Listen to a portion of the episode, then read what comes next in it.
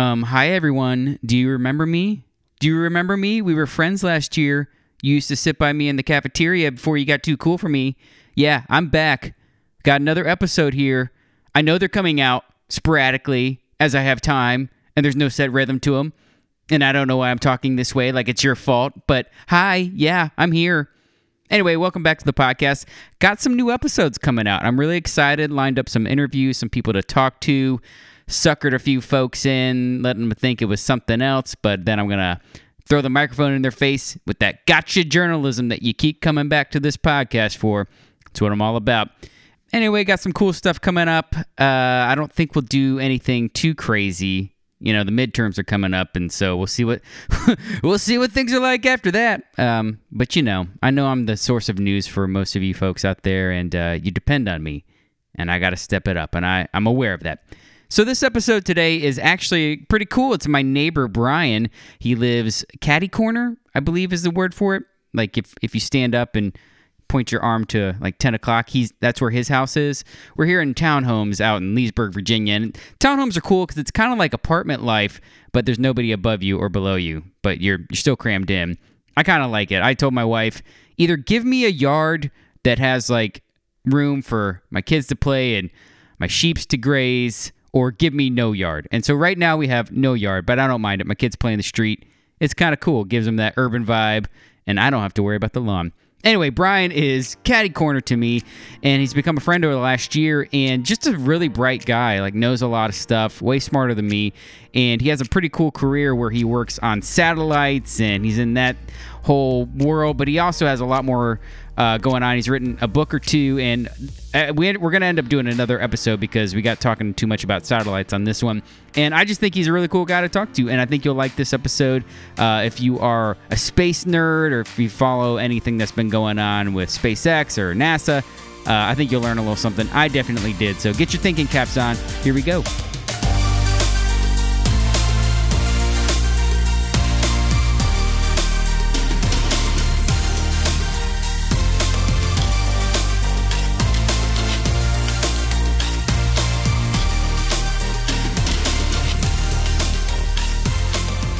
Well, we're sitting here tonight in, I guess it's my basement, with my neighbor slash bandmate slash neighbor, Brian. What's up, man? How? So we live in Leesburg, Virginia, where the townhomes are all like identical. What would you call this? The basement or the bottom floor? Well, that's a good point because it's not technically, it's not a basement because it's not underground. Yeah, it's technically the first floor. Yeah, but the entrance is on the second floor. Yeah, you walk down. You enter in between the second and third floor, and you have to make a decision. Do I go like, up or down? It's one of those things. Is like if I have breakfast food for dinner, is it still breakfast? Right? Exactly. It's the same vein. That's true. But yeah, it's hard to know where we're at. So I like saying the basement. I actually, anywhere we record, I call it the lab. So we're in the lab tonight. But Brian and I, actually, we're coming up on our friendship anniversary because we met each other on Halloween of last year. That's right, yeah. And the whole crew, everybody in the area, sort of. So you grew up on Long Island, is that right? Yeah. Was it like Halloween town up there too, or is this like a Leesburg thing where everybody gets into it? When I was a kid, yeah, there was a big Halloween presence. Like when I was a kid, everyone in my high school, I guess elementary school too, we'd walk all around the town because it's very suburban in the area we were in. And so you'd go around to all the houses. So there was a big Halloween presence, but I feel like Leesburg has more than I've ever seen. Like with the parade we do, and I've never seen a Halloween parade. I've never heard of anyone doing a Halloween parade. They do a parade for everything. Like Christmas parade. They got what was that other one? There was another 4th of July. That's right. Yeah. And then there's like just cuz parade. Yeah, just the cuz parade. We're gonna bring the fire trucks down, and throw some candy at people. It would be great. Yeah, exactly. But we were hanging out outside, and everybody got kind of to know each other. And so Brian and I could talk about a lot of things. We'll probably cover a lot tonight. But one of the things I want to start with was what you do for a living, because if you're in the DC area, it's like usually the first thing everyone asks each other. But I try not to ask that. Normally to be like, all right, let's not talk about what we do, but you have such a cool job. My job's awesome. I'm like, tell me what you do. Give us a little background and then how you ended up in, it's not aerospace technology, is it? Or it's mechanical engineering? Well, so what I do is, it's called GNC engineering in this specific function that I'm working in. It's called Guidance, Navigation, and Control Engineering. Mm-hmm. So it's sort of robotics. It's difficult to explain until you really see it in reality. But essentially, what I do is, so imagine like a robotic arm, like these mic stands, right? Mm-hmm. There's going to be a motor at each of the joints of the arm, and so essentially, a GNC engineer has to understand dynamics of the system. So it has to understand flexure modes of the arms. It has to understand the dynamics of the motor. So it has to understand all the different dynamical properties of that system. Right. And then your job is to design a algorithm, a computer-driven control algorithm, such that a motor controller can drive those motors in the joints to move the arm around to do what you want to do. Mm-hmm. You know, so it's very broad field of engineering. It's sort of it's basically robotics. So when I talk to people and just to, if I'm not really I feel like explaining what GNC means, I'll just say I do robotics, yeah, sort of. But it's, and they were like iRobot, yeah. So like, basically, yeah. It's when you say robotics, everyone's thinking a robot, like, yeah, that, because a roboticist really does work with robotic arms and pieces, which my job doesn't always entail. So my particular job actually doesn't involve robots. But what I do is I design the autonomous algorithms for a satellite to control itself, right? Mm. So instead of an arm with motors, the satellite has thrusters of all different types and thrust. And it has different types of actuators, so like reaction wheels, mm-hmm, and it has different types of sensors. And so the job of a GNC engineer is to utilizing the sensor data as your feedback, right? So to understand the states of the dynamics of the system, you design control inputs for your thrusters, for your reaction wheels, and design the control algorithms such that the satellite can control itself and do anything it wants to do, right? So, mm-hmm, if I want it to slew to a certain attitude, all I need to do is command what attitude I want it to go to. What's slew? Is that like strafing on GoldenEye? Yeah, that's exactly what it is. It's I'll translate turning for all you guys out there. I'm not science minded like me and Brian. So continue. So we'll talk about this a little bit more too. So satellites go into space, yeah, and they basically have a lane or a current that they follow in a sense of like there's a, it's an orbit, yeah, orbit. You, yeah, know, it's, and your job is to design these, you call them thrusters? Well, so yeah, so I design control algorithms. So you're designing the code, yeah, that's going to allow this satellite to control itself. It's kind of, so it's like Tesla in space, a Tesla car. It's like more or less. Yeah, figuring, yeah, out. And now, is it doing it autonomously, or are you guys controlling it from Moon Unit Station? What do you guys call it? Mission Operations Center. Yeah, is it really called that? The MOC, yeah. Oh, that's so cool. It's pretty cool. God, I hate my life now. I'm just, I'm like, I sell to dental health plans. It's never too late, John. You just got to do school for like 7 years. And no, it's too late for me. It was too late when I was in 6th grade. I was like, I can't do math. Uh-huh. So you're designing the thrusters to basically stay in that orbit. And so it's and mission control, are you doing that, or is it a little bit of both? How does that work? It's a little bit of both. So mostly, so the satellite is autonomous to the extent that we can command it to do, like, so when you tell a person to do something, the person knows. Like if I said pick something up, I don't have to tell you move your elbow out this many degrees, move your hand down this many degrees, close your hand around the thing and pick it up, right? But your brain, you're about to have your first kid and you're going to realize you do have to explain. Well, then I'd probably be good, yeah, at it. Just talk to your kid like it's a robot. Exactly. Yeah. Like it's a computer. But that's, yeah. So, when's your first kid due, by the way? February. Yeah. 22nd. The baby boy's coming, right? That's right. Yeah. We're excited for you guys. Sorry. Derailed. No worries. But yeah, so when you talk to a person, that's the goal, is to make it so that an engineer that isn't a GNC engineer can command this spacecraft without, mm-hmm, having to understand the control algorithms. Gotcha. So okay, you want to be able to have a human, understandable and human intelligible system where I can just say, slew to this attitude, so turn to this attitude, or fire the thruster for this amount of time, or which actually that part technically isn't us, but Yeah, essentially, we want the spacecraft to be able to... You can take credit for that. Nobody's going to know. Yeah. Or like even a rendezvous, right? So if I like, it can get as intense as saying, I want you to move to this orbit and then rendezvous with this other satellite, right? So try and create an orbit that's going to put you in a circle around this other satellite or something like that. And essentially, in the Mission Operations Center, we'd be able to send a command that it will do that autonomously. And that's the goal, so that you don't have to tell it every single piece of what it needs to do. So somebody's not standing in mission control, like with a joystick moving this thing. No. But you're telling it, you're sending it signals, okay, we've assessed the altitude, or I don't know the terms, of the docking station, and so we have to adjust, and so you send it like a message, and it does it itself. Is that kind of how it works? Yeah, basically, yeah. So it's generalized commands to do, it can be specific things, but... Mm-hmm. Like a momentum adjust for an example, the spacecraft builds momentum as it's moving around, right? So now we're getting into the weeds a little bit, into inertial frames and the actual math. A lot of people listen to this podcast to fall asleep, so continue. Yeah, right. Here's your lecture on inertial frames and guidance systems. So when a satellite, is it something that's constantly monitored? Because I think I represent the layperson, and most of us just think the satellites are up there flying around and they're shooting signals back to our cell phones, and that's how we get cable and that. But is there someone manning it, or is there some point where it, a satellite achieves, passes puberty or whatever, it's on its own? So right now, the two satellites that just launched on the 8th, that I was the GNC engineer for, and that's through SpaceX.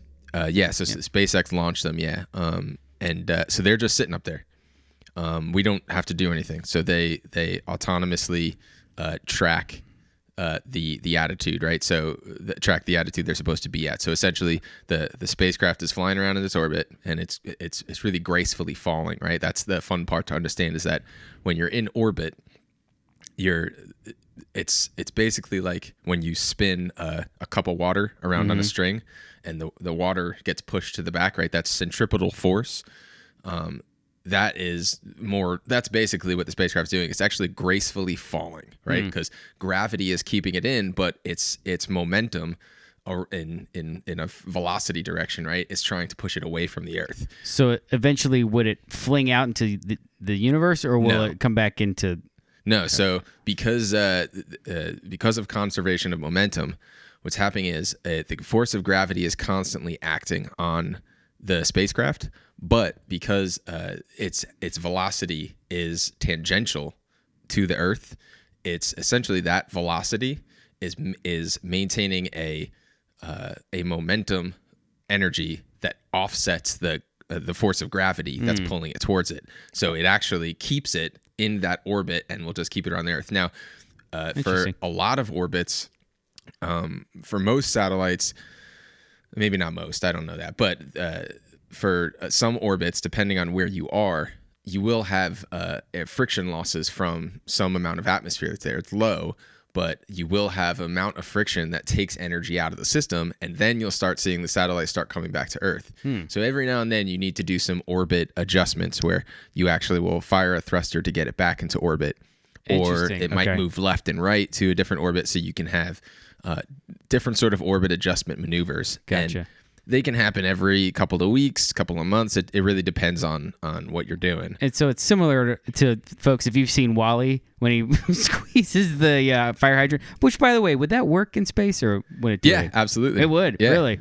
That's exactly that's weird. It's conservation of momentum, right? So if I'm firing, that's how thrusters work. They're firing particles out one way, and it's causing, it's basically causes an impulse, right? So it causes a force in the other way. Every reaction has an equal and opposite reaction, right? Every action has an equal and opposite reaction. So if I'm firing a fire hydrant or a fire extinguisher in space, there's going to be a force the other way against me because I'm now creating momentum of those, I don't know, fire extinguisher particles. I don't know what's in there, pushing one way, and so it'll push me the other way. So if I'm enormous, right? If it's a spaceship that's firing that thing, it's not going to be much, right? Because the momentum of those particles is not going to do a lot to a large thing. But if I'm tiny little WALL-E, then the momentum from those particles is going to account, because so momentum is mass times velocity. So the smaller the mass, the higher the velocity change will be. So when a satellite shoots into space, is it automatically in orbit, or does it have to be thrusted into that, or would it just float there? I mean, how does that work? Yeah. So when you first launch, typically the launch vehicle will release the payload, the satellite, into an orbit. We call it the transfer. And by the way, you can watch this on SpaceX.com. Yeah, SpaceX shows most of them. I was watching it the other day, texting Brian. I was like, "You do this? This is, First of all, I didn't realize that a whole launch takes about 10 minutes. Like they fire a rocket into space. What is that term you just said? It launches the particle or release? Yeah, releases the payload. The payload, and then the rocket comes back to Earth and lands itself, all within like 10 minutes. That's brand new. Yeah. So the rocket landing itself is, especially from the controls engineer perspective, an unbelievable feat. Like that's an incredibly cool controls problem. Yeah. And like an incredible bit of technology. How much money does that save per rocket? I can imagine it saves a lot, like, because it's got to be in the billions. I mean, by the time you reuse it enough, the rocket that launched the G33 and 34 satellites from Intelsat that I'm working on, I think that launch on the 8th was the 15th or something, is some teens number that rocket had done. So they had reused that rocket 15 times already now. That's incredible. Something like that. And rockets used to go to space once, and they'd drift off, and then the shuttle would come back.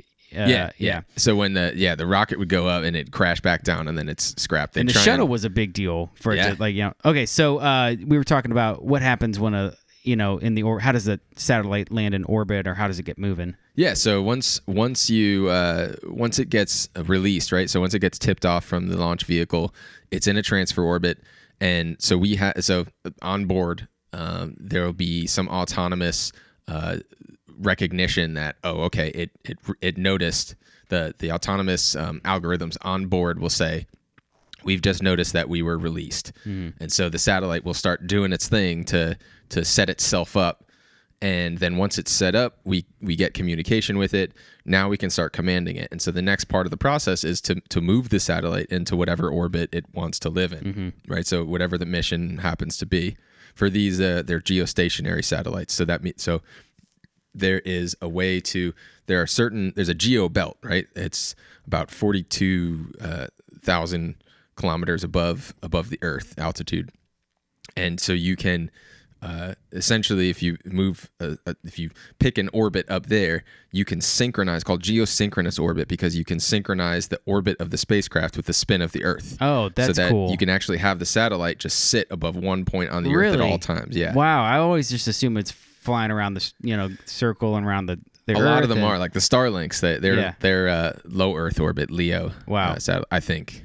That's amazing. And so it's mind-blowing. We have like all this technology, yet we can't figure out like how to set up the internet by ourselves. Like it requires AT&T to come over. Let's talk a little bit, because we were talking about this the other day, about GPS. I just learned that this is like a total government-run system that... What's the origin story? Because you were telling me it's like Apple and Google Maps, all that stuff has to offer it for free. How did we land with GPS? Like, how does that work even? Yeah, I think so. I'm pretty sure the GPS data comes from satellites that are just available. I don't know if they're government satellites or something, but that data is essentially public domain. So it's not owned by Google or Apple or anything. So we live in a capitalist dystopia, so I'm sure people can figure out how to sell stuff that they don't own. But it's all public domain, so you can actually access their... Google Maps actually makes a great API, so you can just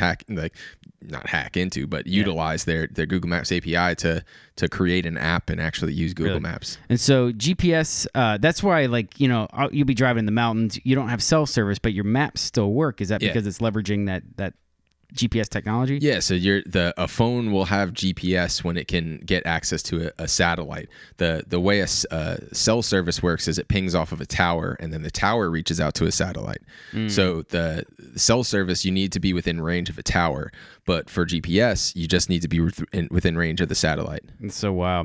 So how did you get it? Like, are you a rocket scientist? Technically, no, because. But does your mother say, "My son's a rocket scientist"? Yeah, yeah. Oh, yeah. All the time. My parents will make the joke and be like, "Oh, it's not rocket science." Yeah. And your wife is a rocket scientist too. She is a quote-unquote rocket scientist as well. Where do you guys work again? Northrop Grumman. Northrop Grumman. And you met at USC, right? Yeah, in California. So you went to Virginia Tech originally. Yep. How did you end up in this is the type of thing that people, I think, dream about doing. Is like, I want to work on rockets or you actually did it, but you didn't start out with that. So you kind of have a crazy story in your New York days, Wolf of Wall Street days. It's unique for sure. Walk us through that. Walk us through like college, then that, and then how you ended up at USC. Yeah. So like you said, I went to Virginia Tech for my bachelor's, and I studied physics and math. An obvious next step could be engineering there, but instead I got swindled into moving into the finance world by a bunch of my rich uncles who were telling me, oh, the finance guys love the industry loves physics and math guys because it's people who've studied physics and math they're analytical, they have the ability to think critically, and that's a useful skill in our industry. And so I started reading about quantitative analysis and developing trading algorithms and how that's done, and I got really interested in it. You moneyballed the... Oh, yeah. No, it's exactly... That's where I wanted to get into. So you went into Virginia Tech with the ambition of what? Doing satellite stuff originally, or just like, I don't know. I was too young for ambition. Gotcha. Yeah. Too young for ambition. I knew I liked math. I knew I liked science. Yeah. And I knew I was good at it. Math always came easy to me. So I was like, that's what I'm going to do. I'm going to study math. I actually originally started at Virginia Tech in aerospace engineering. Okay. And for some reason, I don't know whether it was the alcohol or whatever, just being young and stupid. Yeah. I decided that I didn't really like engineering. I just liked math and physics. And so I was like, it'll probably be easier too. And so I ended up starting physics classes, and then immediately my first class, I think, was like an intermediate electricity and magnetism class. And I was like, okay, nope, not easy, not easier. And then the rest of it was like, eventually you get to like quantum mechanics and special relativity and E&M and electricity and magnetism. And it's pretty wild, but it was really interesting. So it was a ton of math, but seems like you actually use that in your career. Yeah. Yeah. Whereas like, our other neighbor, Mike, and I were talking. I'm like, I took a class in advertising on fonts. Like, and I barely passed it. It was like, is it Times New Roman if this tittle of this thing is... And like, it's ridiculous. But you're actually learning actual applied physics and math and all the stuff that pays off. Dynamics there you go, kids. And math, think through your majors. So you're a math whiz, and then your uncles are like, hey, come use that. Come work in finance. Yeah. And they were hyping up the money. They were like, oh, you make a ton of money and it's great, and live in New York, and as a kid I was like, that sounds great. And then I went into the industry, and I was like, because my uncles are great, they're great people, they have happy families, they have great lives, they enjoy the work, they've made it really far in the industry, and they're all titans in the finance world. And so I was looking at it from that perspective, and when I started working there, you just meet so many people that would sell you for $1, and they're miserable and they hate their families. And it's not that necessarily that has to be the outcome, right? Because I looked at my uncles and like, they did it. They did great with it, but you have to be a certain type of person, right? And I have that type A personality. I was doing well in the industry.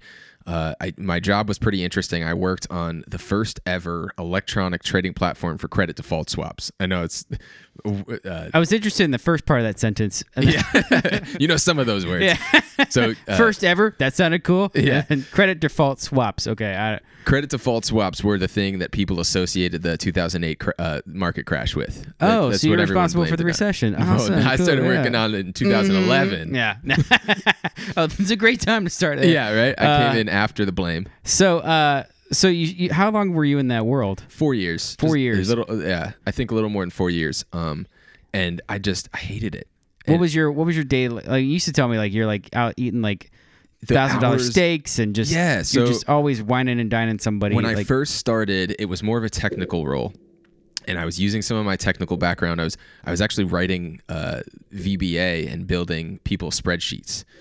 So I was building some spreadsheets for some people, and then eventually I met my eventual boss, who we were developing this platform. It was really cool. It was technical work that I got to work with the IT company that was building it. I got to think about trade workflows and the That's cool. The order flows and all that, and I got to understand a little bit about clearing and all this sort of technical stuff about the industry. I was learning a ton, and you know, we're building this novel platform, and so it was all really cool, interesting stuff.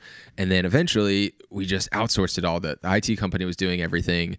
I wasn't really doing any more troubleshooting or any stuff that I found interesting. Yeah. You know, as a math person, that's sort of the troubleshooting and the technical stuff is what definitely drives me. And yeah. And I just became what's called a sales trader, they called it.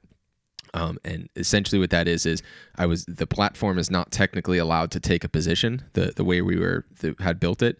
So what I would do is I was a sales guy in that I would communicate with customers, but I was a trader in that I was allowed to facilitate trades for them on the platform.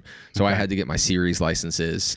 So you started out in the nerdery, coding, building, and then you got called up to be in the game. Yeah. And then what did that look like once you Once I saw that, that's when I was like, this is not the industry for me. I started thinking about trying to move more into quantitative analysis, maybe just going directly back to school for a PhD, which is actually what spurned my thought of going back to school, which I eventually did.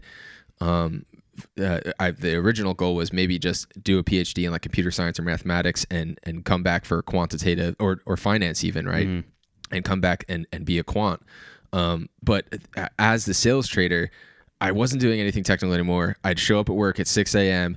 I talked to these millionaire hedge fund managers over, Bloomberg chat. I didn't know what to talk to them about. I didn't know what I was talking about. Yeah. And I would just have these conversations, which seemed meaningless to me, and just trying to be personable and have them come to our platform and do trades. Mm-hmm. And I just didn't know what I was doing. And I just felt like all my job was literally just I was a glorified frat boy. That was it. That was my job. Is that how a lot of business is done, though? People do business with who they party with? Yeah, and honestly. And it's great. There are some people that the people that were in that industry, the sales guys on the desk, they were great at it. There were some people that... There was this one guy that I sat across from. His name was Donnie. He was hilarious. He was just a nut. And first of all, probably rich. He has more money. Made more money in a year than I will see in my life. And every morning, the guy got in 7 a.m. on the dot and called up some customer.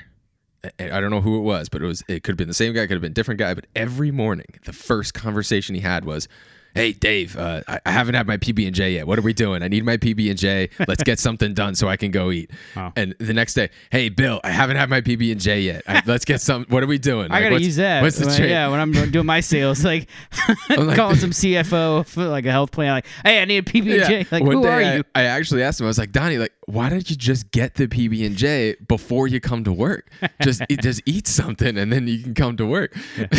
That's his gimmick. Yeah. So when you had told me at 1.2, you're if I had worked there another year, I would have been dead. Why was that? What? It was just miserable. I was not the type of person for it, and it was incredibly aggressive. It was incredibly cutthroat and high energy. People are just so driven by just greed, and it's the whole industry is so strange to me in that the idea is, everywhere where money is changed hands, how can we get a piece of that transaction? That's the goal in every single piece of the finance industry that I observed. The goal is just, as money changes hands, let's get a piece of that transaction. Or, where is there going to be more value, right? It's gambling in terms of what industry is going to make, stock picking and stuff like that. And then anything that's not gambling is just trying to make money off of the gamblers and take your little piece of their transaction as it's changing hands. There's an element of analytics and also Squid Game going on, I think, with betting on people to lose. I mean, did you follow the GameStop stuff at all? Yeah, I did. I mean, was that some of your world, knowledgeable? I just watched a documentary on it. So when I was in finance, I was doing credit, but I did learn a lot about stocks while I was there, enough to be able to manage my own portfolio and stuff. So did that surprise you? What happened? It did. They screwed everybody over. So it did and it didn't. It surprised me only to the extent that it would have surprised me more if I hadn't seen what happened to Tesla before, which doesn't get talked about a lot. I don't know this. So Tesla is, I think it still does trade at an incredibly high PE ratio. PE is price to earnings ratio. Okay. So the price to earnings ratio is like a very baseline fundamental metric that will give you an idea of the value of a stock. It tells you how much of a company's earnings you're entitled to, or rather, how much you have to pay to get entitled to a dollar of a company's earnings, right? So if a price to earnings ratio is like 30, that means is for every $30 you pay in stock price, you're entitled to a dollar of earnings. Okay. Right? So it's essentially a measure of how much you're going to get out versus how much you're going to put in. So if I'm paying a 30 PE ratio, that's pretty typical in this market, right? It's pretty typical to see something around that number, especially for a stock that maybe has a little more growth potential or is very well established. Like Google typically will trade around 20 to 30. Right now it's trading at like 20 something. It's really good buy, but it's you know, that is something you look at to determine like the health of a stock or the value of a stock. And so if it starts getting up into like the hundreds, like at one point Amazon was trading at a couple hundred, which is not necessarily bad, right? It just means that the stock is more popular, right? There's more volume trading it, so you're going to have to pay a little more to get that stock because a lot of people want it. And it doesn't mean necessarily that the company is like, I like to think of it like selling hamburgers. It's like, it doesn't mean that they're selling more hamburgers than ever before. It just means people like the idea of this company. It's all about assumptions and impressions, right? It's not about tangible on actual the stock itself. Yeah, it has nothing to do with the company's underlying value. It has nothing to do with the company's underlying earnings, right? In terms of how much it's going to earn, right? It doesn't tell you anything about that. All it tells you is how much demand there is on the company's stock itself, right? How many people are buying this stock and how desired the stock is. And there's like FOMO stuff going on, right? You know, people don't want to miss out on this, and so that drives the rate. So what happened with Tesla is exactly what you're saying, is there was some kind of FOMO, some kind of crazy FOMO event where all of a sudden Tesla just started trading up and up, and at one point it's trading at like a 900 PE ratio. Wow. And I actually shorted it, and it did crash a little bit, and I cleared my shorts. I made a little bit of money. And then the next thing I know, it's trading at 1,000 PE, then 1,500. And I think at one point it spiked at like 2,500 PE ratio. What year was this? It was recently. It's a couple of years ago. I think so, like 2019. Real quick, pause. So a short, and tell me if I got this right. I just watched a documentary. I'm that jerk that like just read a book and think I know. Anyway, a short is basically we're all guilty of it. Let's say there's a company that's got a stock. So Tesla has a stock, and or is it maybe it? Maybe you should just explain this. So but no, I want to finish. Hold on. Yeah. So you as a trader would take that stock and say, I'm just going to borrow it. You sell it. You sell it. You borrow it from someone else. You sell it, assuming that it's going to be sold for less, and then somebody else bought for less. And then you buy it back when it goes up later, right? Or something like that. You buy it when it's lower. Yeah.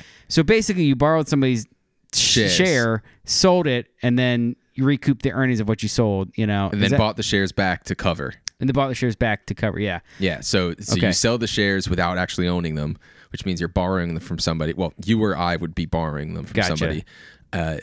When hedge funds and sometimes big banks do it, they do it illegally, and they don't actually source the shares, and they float, and so they'll actually short the shares without having sourced a place to borrow them. And you're betting on the shares dropping in value, right? That's the idea. Is I'm betting that the stock has been overvalued and it'll crash.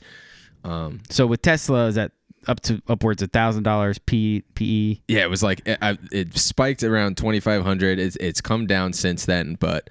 It was just this crazy period of people just obsessed with Elon and hanging on every word and just love Elon, right? Yeah. Whatever it is, Elon, we're going to buy it. And so there's just all this retail money just flooding into Tesla. And to be fair, they make great cars, right? But you look at the earnings at the time when it was the PE was trading like that, they weren't making money. Right. Their entire business model is based on tax subsidies. Like the entire business model is it is essentially taxpayer funded. Isn't it true that Amazon's not profitable either? For a long time they weren't. Some business for a very long time they weren't. It wasn't until I think around the 2010s, maybe a little later, okay, that became profitable. I think some business functions of Amazon still aren't profitable, but they, you know, there's always business synergy. So some business functions will probably help others that are gotcha. Very profitable. I think that Amazon Web Services is one of their most profitable business sectors, for sure. It's everywhere. But then there's also the Walmart model, right? The online Walmart model, which I think at this point is profitable as well. So what happened with GameStop didn't surprise you because of Tesla? So what happened with GameStop didn't surprise me as much because I had seen some wild retail stuff going on. Then this is the new paradigm that we've seen, is that retail investors are way more involved and moving way more money around in the market than they have ever before. And pause right there. So a retail investor would be people like you and I. People like you and me. Not like the people that do this for a living, but called institutional investors. Yeah, okay. So casual investors like me and probably some listeners, like you have a 401k. Yeah. And you might not even use a financial planner. Like Brittany and I had one where like you deal with it. Like this is kind of how we want to invest. Yeah. You take it from there. That's most people. But what you're seeing now is with Robinhood and these other things, people like to noodle a little bit more. They like to follow it. Yeah. You have Reddit. You have all these plays. You know, CSNBC or MSNBC has always been around, but like people are focusing on it a lot more. Is that the idea of retail? Yeah. So that's the idea, is the retail trader, which the street very lovingly calls stupid money. They accurately, unfortunately, so the sad thing is, you saw GameStop, you saw like AMC, there was Best Buy, there's a couple others I think that did this, and it's these retail traders basically gathering support, right? They have their Reddit communities and these other communities, which the street always wants to think of as illegal, right? They hate when retail investors will agree on something, but it's not illegal. It's not market manipulation. I am allowed to go, and like CNBC would be illegal then, right? Entirely. Right, exactly. Like I'm allowed to go onto a public forum and say, I have a position in this. I think this, that, and the other thing. And you can agree with me or not, right? Mm-hmm. If I get enough people to agree with me, the market will move. But it's not illegal for me to go onto a public forum and say what I have, right, and what I think, right? That's just investing advice, right? Right? So it was a lot of controversy around that. Everyone was like, "Oh, he's doing it wrong. He's doing it wrong." But what was crazy was the GameStop fiasco highlighted and sort of uncovered a lot of sketchy stuff that is going on on the street, that has been and will always go on. Yeah. And in this particular example, it was that illegal shorts. So it's these companies actually manipulating the price by selling more shares than exist to the company. Mm-hmm. And they're taking on these massive short positions just to crush the price of the stock. Yeah. And so even when at some points, when the retail investors came in and started buying up the stock, the street kept shorting it, and they just kept shorting it, and until eventually, what happens is you can only short so much of the stock. So the ones you've done correctly, you've borrowed from somebody, right? Mm-hmm. So eventually, if the buy pressure continues, your shorts, like the people who are shorting, the people you borrowed from are going to say, "We need you to close these positions. That we have way too much buy pressure, that there's way too much going on in this market." You get what's called margin called if you're a retail investor, and you basically get your position cleared out for you. And so if let's say you shorted at $20, or in GameStop's case it was like in the tens of dollars. I think it started at like $4, and let's say you were short when your general price was like $10, and now it's trading at like $30, and you just got cleared out.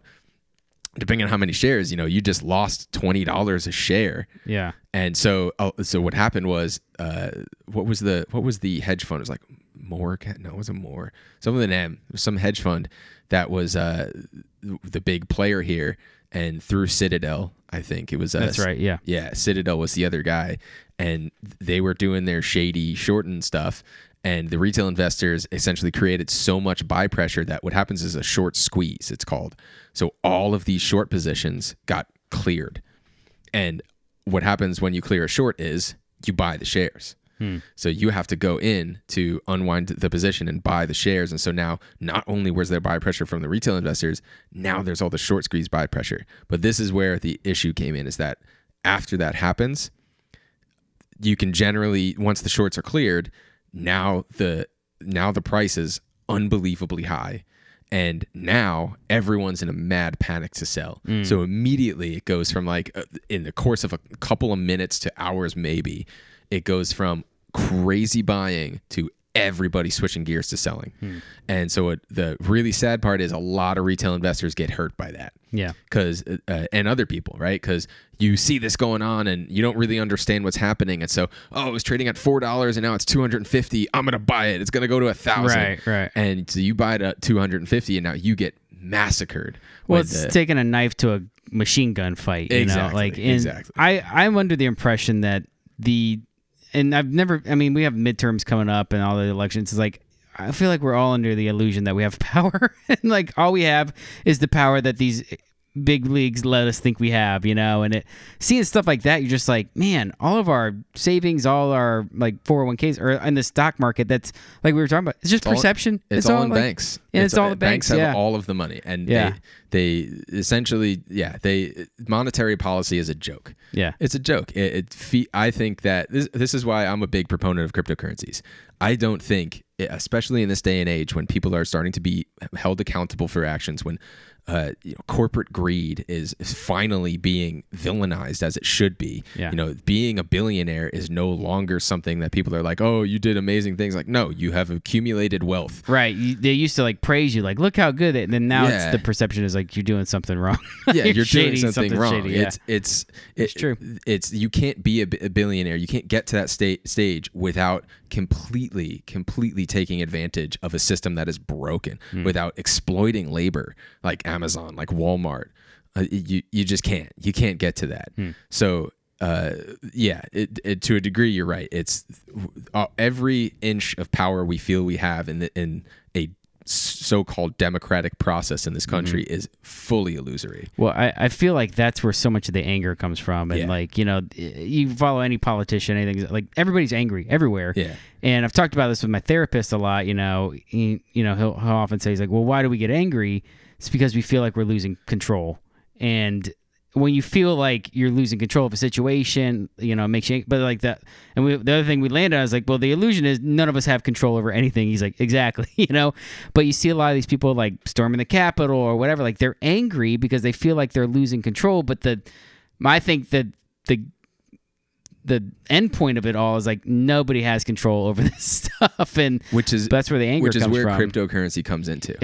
And I'm serious. Like I actually have a brother-in-law who works in the industry, and he, you know, spent some time in conversations with him. He convinced me over the while, and after researching it, just from a philosophical standpoint, and I'm not talking about a specific cryptocurrency. I don't know which one's going to do it. Right? Bitcoin obviously is the big one. Ethereum's a big one. You know, but I'm not talking about a specific currency. I'm talking about the idea of a cryptographic network, right? A blockchain, a cryptographic list or history of events, right? What's the Orwell quote? Is he who controls the past controls the present. He who controls the past controls the future. He who controls the present controls the past. It's the winner writes history, right? Yeah. History is written by the winners. America writes their history books. Also, The Winner Takes All. That's another good one. By ABBA. Yeah. So also ABBA, pretty cool. Orwell, same kind of ballpark. Same there. World. The Winner Takes All. We'll have to do a separate episode on crypto. Oh yeah, this is a rabbit hole. Yeah, and you'll have to explain it slowly, but I want to get back real quick to, so you're running on Wolf of Wall Street, all this kind of stuff. Yeah. And you're in this world seeing like, you've seen the curtain pulled back and the Wizard of Oz, all Wasn't this kind of me. Stuff. What made you finally just be like, I gotta go? So this was sort of the scariest part of my life. This is something that I feel like a lot of people say they're gonna do or want to do, and they just don't. And I know why, because it's scary as hell. And I had now spent 4 years. I'm getting a little bit older. I had, I did have a degree in something that wasn't related. So I was like, I had a stepping stone where I could move back, but I did a full 180. I told myself, I was like, I'm not that old, and it's never too late to make a change. Mm-hmm. I can go back to school, right? The last 4 years, maybe not a total waste. I can put it on a resume. It's an interesting sort of point to talk about. You know, I did some analytical work. It was cool to learn about these things. I'm sure it'll be an interesting point. And so I said, this industry isn't for me, though. I need to make a change. And I decided to just tear it all down and start over. I applied to USC in like March. So I was like way past the deadline. Mm-hmm. And I wrote this letter to them that was basically, or, you know, my cover letter basically for the application was, I think I probably mentioned that I can pay for my degree like 16 times in the letter. It was like, I saved up all this money in finance and I've decided that it wasn't really the industry for me. I want to go back so I can pay for my degree. And so I'm going to go pay for a degree. I don't need any financial aid. And, and have I mentioned I can pay for my degree? I've stapled a 50 to this. Please let me in. And so I did the calculations. I was like, I saved up just enough to pay for a USC degree. I don't know why I picked USC. I was going to ask you, like, what about it? I had no idea. Was it that it's like, this is as far away as I can get from New York? Maybe? It was as far away as I could go. I've always wanted to live in California. Never lived there before. Never going back. I hate LA. But it was, it was just me needing a change. Yeah. And I picked a school. I didn't even think I was going to get in, honestly. It was so late in the year. But I got a letter from them in July. And the semester started in August. And they were like, you got in. And I was like, oh, crap. And then were they like, and about you paying for this? Yeah. That's great. So, I went, I did the calculations, and I had saved up just enough. And by the time I paid my last tuition check, which unfortunately was 10 Bitcoins I sold to pay for them. Oh, wow. Yep. By the time I had paid that last tuition check, I had like $10 left in my bank account. I was like, I nailed it. Stuck. And that's why you're into this aerospace thing of perfectly lining up, you know, satellites and all that stuff. But you met your wife at USC too, right? Yeah, so I was doing mechanical engineering there, which is a total misnomer. It was dynamics and control that I was focused on. It was basically a math master's, more or less. But once I finished that, I had met Kaylin there, and then we both got jobs. She moved to Arizona for a job, and I was in not Northern California. I was in North LA, basically Simi Valley. Working at a drone manufacturer called AeroVironment. That's cool. Yeah, actually, that job was really cool. But was it like play drones or like Obama drones? Unfortunately, it was the Obama war dogs. If you've heard of the Switchblade program, we actually. Oh, really? They were in the news recently. Yeah, that is the most terrifying thing I've ever seen. We sold a bunch to Ukraine. Oh my gosh, that was my platform. Yeah, so I was a control engineer for one of those. Are they using that in the war right now? I think so. Yeah, probably. Jesus Christ.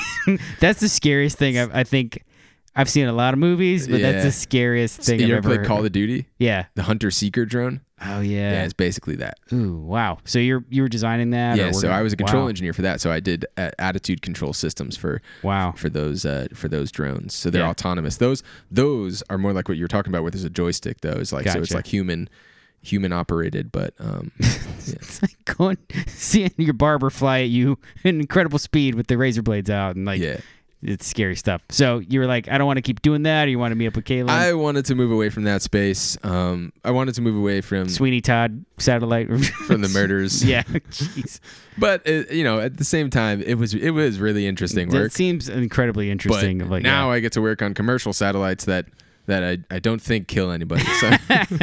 Till they fall out of the sky. They fall out of the sky. And so is that you and Kaylin, you were living in Arizona, and then how did you end up in Virginia? So she was in Arizona, I was in California, and for the longest time we were trying to get back into the same city. I was applying at Honeywell where she was, Honeywell Aerospace, and she was applying at AeroVironment.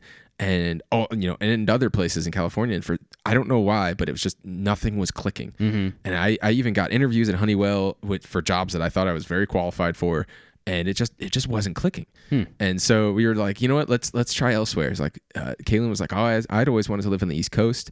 I raved about Virginia because I loved Blacksburg and Virginia Tech. Yeah. And so I was like, I like Virginia. Let's go live there. It's pretty central. We can go travel the East Coast a bunch, and we can explore. Yeah. And so that's eventually we, a recruiter, a friend of ours now, this guy, Martin Stengel, he ended up landing us both jobs as a package deal at Northrop Grumman on a software engineering team. Mm-hmm. They were building a ground software for basically a giant software suite for controlling clusters of satellites and all the everything you need to do for planning satellite missions. And so so he landed us both a job there, and we moved across the country in like a couple of weeks. What year was this? 2019. Oh, it was right before COVID. Right before COVID. Yeah. Did you move into Leesburg, where you're at now? No, we moved into an apartment in Herndon. Oh, that's right. Yeah. Yeah, and then we started those jobs. We started writing software, which neither of us had really done professionally before. We both learned Python and like mastered it in that year there. Wow. And then so we both moved on to other jobs within Northrop Grumman and got married in August of 2020, right after COVID started, and then bought a house in December, and now we're having a kid. See, I had to convince my wife on Virginia too. Like we had met each other. Well, we're both from Central Florida, and then we reconnected in DC, and she only lived there less than a year, and I was always like, Virginia's actually a great state. Like, it's really pretty, the wine country and stuff. She's like, yeah, mate. Then we came up here and stayed with our neighbor Mike and his wife Marika, and we had our 1-year-old daughter Violet. And we stayed with them for 2 weeks during COVID. So literally there's photos of Violet playing in the house we're in now. We're right next door, so it's crazy. So how are you guys feeling about the coming baby and all that stuff? Oh, man. There's no emotion. There's no word. There's no single word to like describe. It's like you're so excited. Every time I see a little kid and his dad walking around, like start crying. Dad, and I'm just like, it's just cute. I'm just like, oh, that's gonna be me. There was one time I was skiing. And I saw this like he's probably 10 or 12, and he's with his dad, and Dad was like, yeah, buddy, this is great. Let's go rip another black. And he gave his son a fist pound. And I was like, that's going to be me. Yeah, that's awesome. Yeah. Well, Brian, thanks for coming on. Thank you, John. Good luck with all space lasers. We'll do another episode. Hell yeah. I'd love to talk more about this. I'm down. Special thanks to the musicians who made the music for this episode. This song is called Sightlines by Jeremy Blake. And the very first song you heard on the episode was called Victim to a Victor by RKVC.